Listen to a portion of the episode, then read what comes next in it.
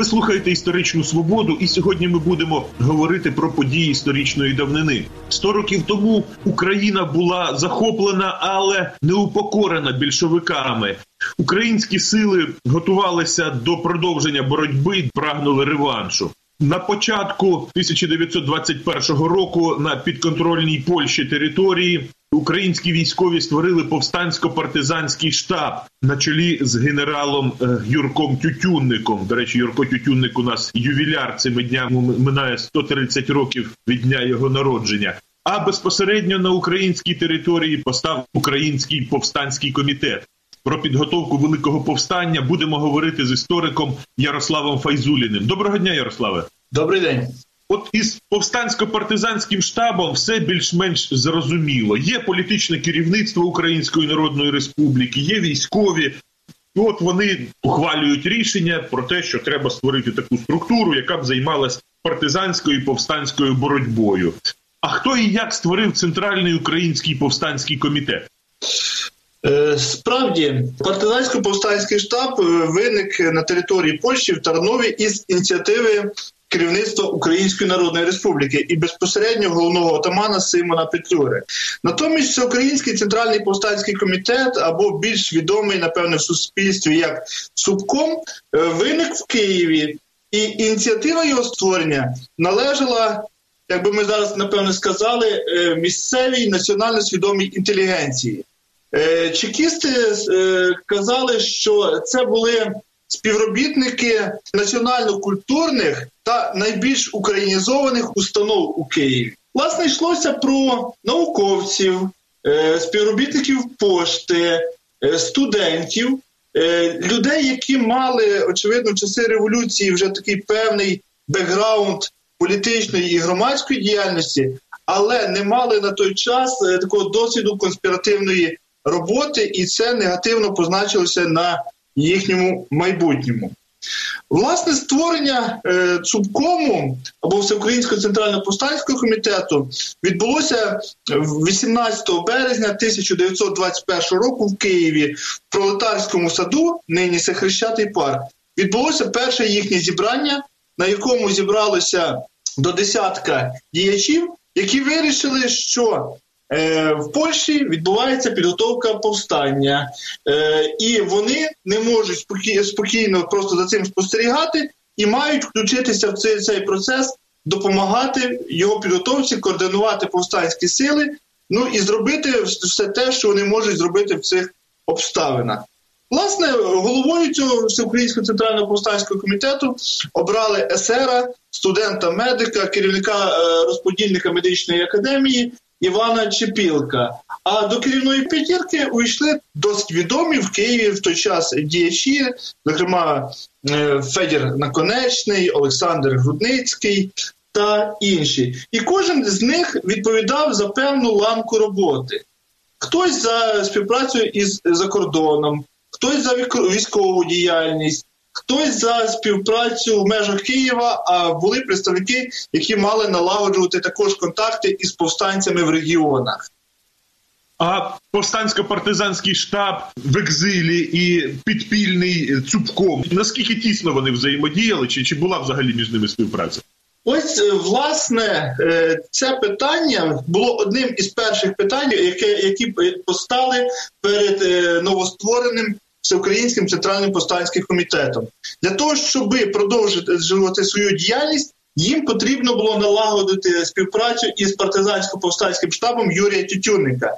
І для цього до Польщі е, вирушили е, спочатку. Е, відповідальний за співпрацю з, із за кордоном Федір Наконечний, а пізніше е, Іван Андрух.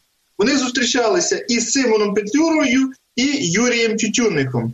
Власне, повідомили тих про те, що існує така місцева ініціатива, що в Києві створено підпільний повстанський центр, і поставили на умову, що давайте співпрацювати разом, організовувати повстання. Е, Тютюрнику і Петлюрі ця місцева ініціатива не дуже подобалася, оскільки вони боялися паралелізму і боялися, що аматорство на місцях може призвести до е, зруйнування підпільної мережі і до руйнації планів цього повстання. Однак ні, нікуди було діватися, і партизансько-повстанський штаб, його керівник Юрій Тютюник, визнає Цубком своїм представником в Києві і домовляється про співпрацю. Зокрема, е, забезпечують там інструкціями, коштами, документами, е, дають е, паролі і явки своїх представників зв'язкових в Україні. Щоправда, ці представники Федір Наконечний і Іван Андрух, які повернулися із-за кордону, призвезли звідти і певні невтішні відомості. Зокрема, вони згадали про те, що в значній мірі українська міграція дезорієнтована, що існують суперечності між Петлюрою і Тютюнником, і це може негативно позначитись. Але нікуди було діватися, є два повстанських центри, і вони з того часу, з весни 21-го року, починають готувати загальне повстання. По суті, готуватися до останнього такого рішучого бою, який мав вирішити майбутнє України. Чи це буде відновлена українська держава, чи це Україна буде колонією Кремля? А наскільки сильними були антибільшовицькі настрої в Україні, і е, наскільки сильним ще був, наскільки активним був повстанський рух е, навесні 1921 е, року? Тут маємо відзначити, що антибільшовицький повстанський рух це не така собі стала величина. Він змінювався, збільшувався, зменшувався в залежності від певних обставин.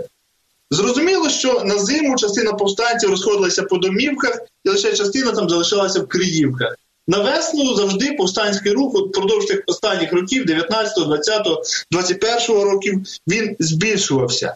На час весняно-польових робіт частина повстанців поверталася на свою землю, працювали, але коли мали проводитись якісь військові операції, е, повстанці поверталися до своїх загонів і продовжували боротьбу із більшовицькими окупантами. Дані щодо повстанського руху в той час вони є досить розрізненими, але вони нам дозволяють стверджувати про те, що станом на весну 1921 року в партизанських загонах, в повстанських лавах перебували приблизно 30-40 тисяч е, повстанців. Ну, от, приміром, е, окремі такі, знаєте, дані, на які опираються історики. Е, командування Київського військового округу весною 21-го року стверджувало, що на території округу продовжують е, боротьбу більше 25 масштабних петлюрівських повстанських загонів. Справжньою столицею повстанського руху в той час був Холодний Яр на Черкащині. Його представники, які прибували до Цубкому в Київ, стверджували, що активних повстанців є 4-6 тисяч, а в разі потреби цю чисельність можна побільшити до 30 тисяч. Е, чекісти в своїх даних е, в звітах за 21 рік наводять цифру 40 тисяч повстанців, які ведуть боротьбу із радянською владою. А наскільки на цей момент були сильні антибільшовицькі настрої в Червоній армії. Адже в березні сталося кронштадтське повстання, коли повстали е, військові моряки. Причому там була такою помітною е, власне участь українців. А на території України в підрозділах Червоної армії можна говорити про антибільшовицькі настрої. Е, звичайно, можна говорити, але тут треба розуміти таку особливість. Е, колись історик Людмила Гриневич опублікувала документ, який показує, що на території України в 21-му році були зосереджені частини, які здебільшого формувалися в Росії, і які понад 80% складалися із росіян. Водночас е, місцеві е, частини, які е, формувалися тут із українців, вони в значній мірі були налаштовані вороже до більшовицької влади, і там були сильні петлюрівські настрої, тобто проукраїнські настрої. Зокрема, Е, із е, всеукраїнським центральним повстанським комітетом, про який ми сьогодні говоримо, е, активно співпрацювала військова організація січових стрільців, яка була створена в другій київській школі червоних старшин. Чекісти також доповідали, що центрально-український повстанський комітет має зв'язки із військовою частиною в Умані, тому безумовно можна стверджувати, що частина військових.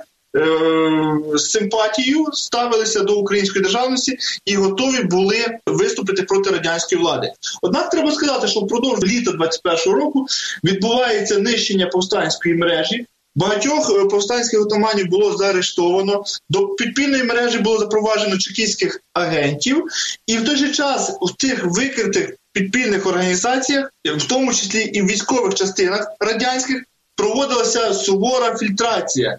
Тобто, по суті, встановлення е, людей, які потенційно можуть е, перейти на біг УНР і виступити проти радянської влади. Це ще раз підтверджує, що такі випадки були, і що ці настрої були сильними. Відомий письменник Микола Островський у своєму знаменитому романі Як гартувала сталь так описує підготовку до повстання. Даруйте, не знайшов українського перекладу цього роману. То от в моєму перекладі у місті мається на увазі Київ. Назрівала буря. Про її наближення знали ті, хто входив до міста з усіх кінців, погано ховаючи гвинтівку під мужицькою свиткою. Знали й ті, хто під виглядом мішечників приїздив на дахах вагонів і йшов не на базар, а ніс мішки до записаних в його пам'яті вулиць і будинків. Якщо ці знали, то робочі квартали, навіть більшовики, не знали про наближення грози. Було в місті лише п'ятеро більшовиків, що знали про всі ці приготування. Рештки Петлюрівщини, загнані Червоною армією в Білу Польщу, тісній співпраці з іноземними місіями у Варшаві готувалися до участі в повстанні і з решток петлюрівських полків тайно формували рейдову групу. В Шепетівці центральний повстанський комітет також мав свою організацію. До неї увійшло 47 осіб, з яких більшість активні контрреволюціонери в минулому довірливо залишені місцевою ЧК на волі. Наскільки ця картина, яку намалював Островський, близька до реальності?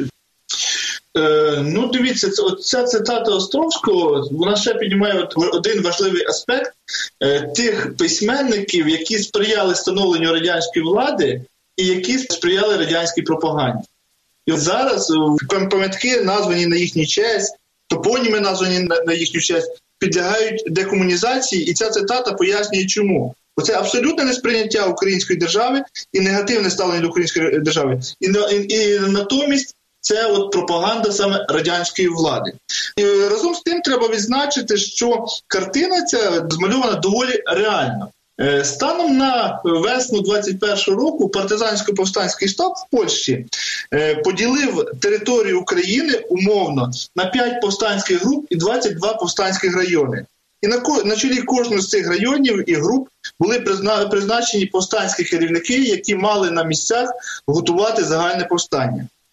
Е, повстанських комітетів, повстанських організацій на місцях було дуже дуже багато. Навіть після того, як в червні-липні відбувся розгром підпільної мережі, станом на серпень 2021 е, року в партизанському штабі Тютюника були дані про те, що в Україні продовжують існувати і боротьбу 40 партизанських загонів і 28 повстанських організацій. Тому от картина е, змальована Островським реальна невдоволення е, радянською владою на місцях було дуже велике. А яким власне мало бути це повстання?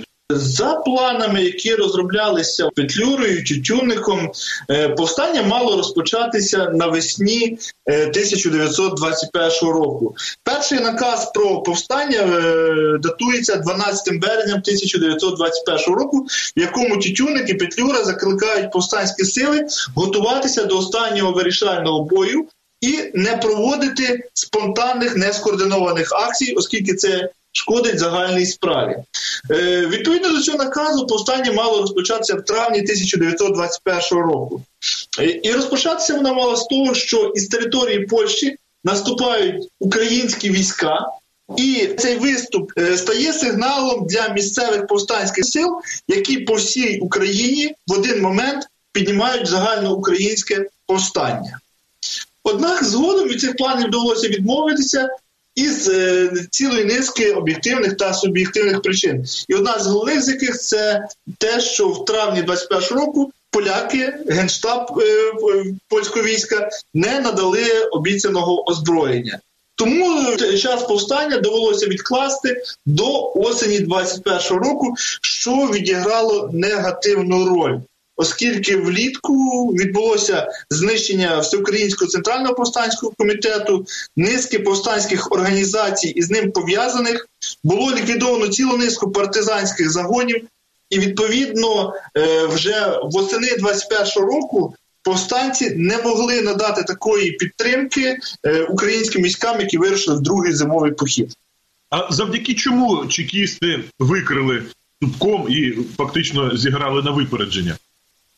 Е, чекістські інформатори впродовж весни 21-го року подавали такі розрізнені відомості про існування Центрального українського повстанського комітету і підпільних організацій з ним пов'язаних. Однак е, до викриття е, цього комітету з одного боку призвела зрада, а з іншого боку необачність. Бо по суті на слід Цупкому одночасно вийшли Київська і Єлизавет Єлизаветградська ЧК. В Києві е, в червні 21-го року е, Цупком зрадив один із його членів, який відповідав за військові справи, е, студент Олександр Грудницький. Він з'явився до командира більшовицького полку і вказав місце перебування штабу отамана Юліана Мордалевича. Чекісти оточили хутір неподалік Бородянки. От, е, Відбувся бій. Їм вдалося захопити зв'язкового отамана Мордалевича на прізвище Козловський священника, а сам е, Мордалевич йому дивом вдалося врятуватися. Однак незабаром чекісти запропонували йому помилування, якщо він припинить боротьбу. І він, по суті, е, на ці вмовляння піддався. Потім е, Олександр Грудницький виказав інших членів повстанського комітету, і вже із 18 червня в Києві чекісти проводять арешти. З іншого боку, із повстанським комітетом е, була тісно пов'язана військова організація січових стрільців в другій київській школі червоних старшин. Один із її представників вирушив для вербування майбутніх кадрів в школу червоних старшин до Єлизаветграду, де зустрів свого давнього знайомого е, Сергія Даниленка, Каріна. Е, В той момент він був чекістським сексотом, а пізніше Карін Даниленко став відомим чекістом, який долучився до е, нищення Української автокефальної православної церкви, а пізніше в Західній Україні до нищення Української греко-католицької церкви і зайняв е, командні посади в українських. Е, радянських карально-репресивних органах таким чином, е, натрапивши на слід Цубкому, Е, київські і Єлизаветградські чекісти працювали якийсь час паралельно, а потім об'єднали свої зусилля. І вже в 20-х числах червня 21 року в Києві відбуваються арешти. А така масштабна операція із захоплення е, повстанців підпільників відбулася в ніч із 30 червня на 1 липня Зокрема, було захоплено е, сотні е, червоноармійців е, другої школи червоних старшин і практично всіх учасників Всеукраїнського центрального повстанського комітету. Незабаром з серпні 21 року в Києві відбувся суд, і було який засудив.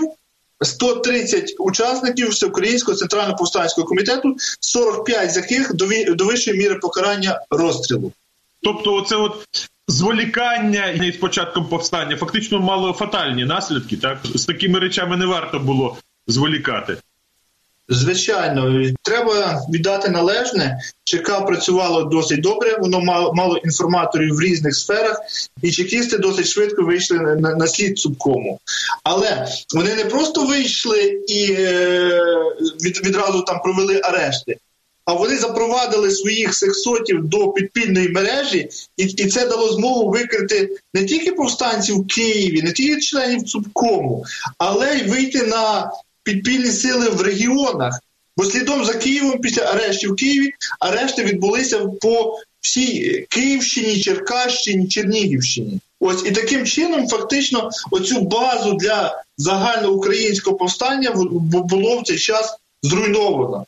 Більше того, їхні сексоти залишилися і надалі в цій підпільній мережі, і що давало змогу створювати фіктивні повстанські організації, або від імені фіктивних повстанських організацій е, встановлювати зв'язок із Тютюнником, і що зрештою призвело і до арешту Юрка Тютюнника в 23-му році.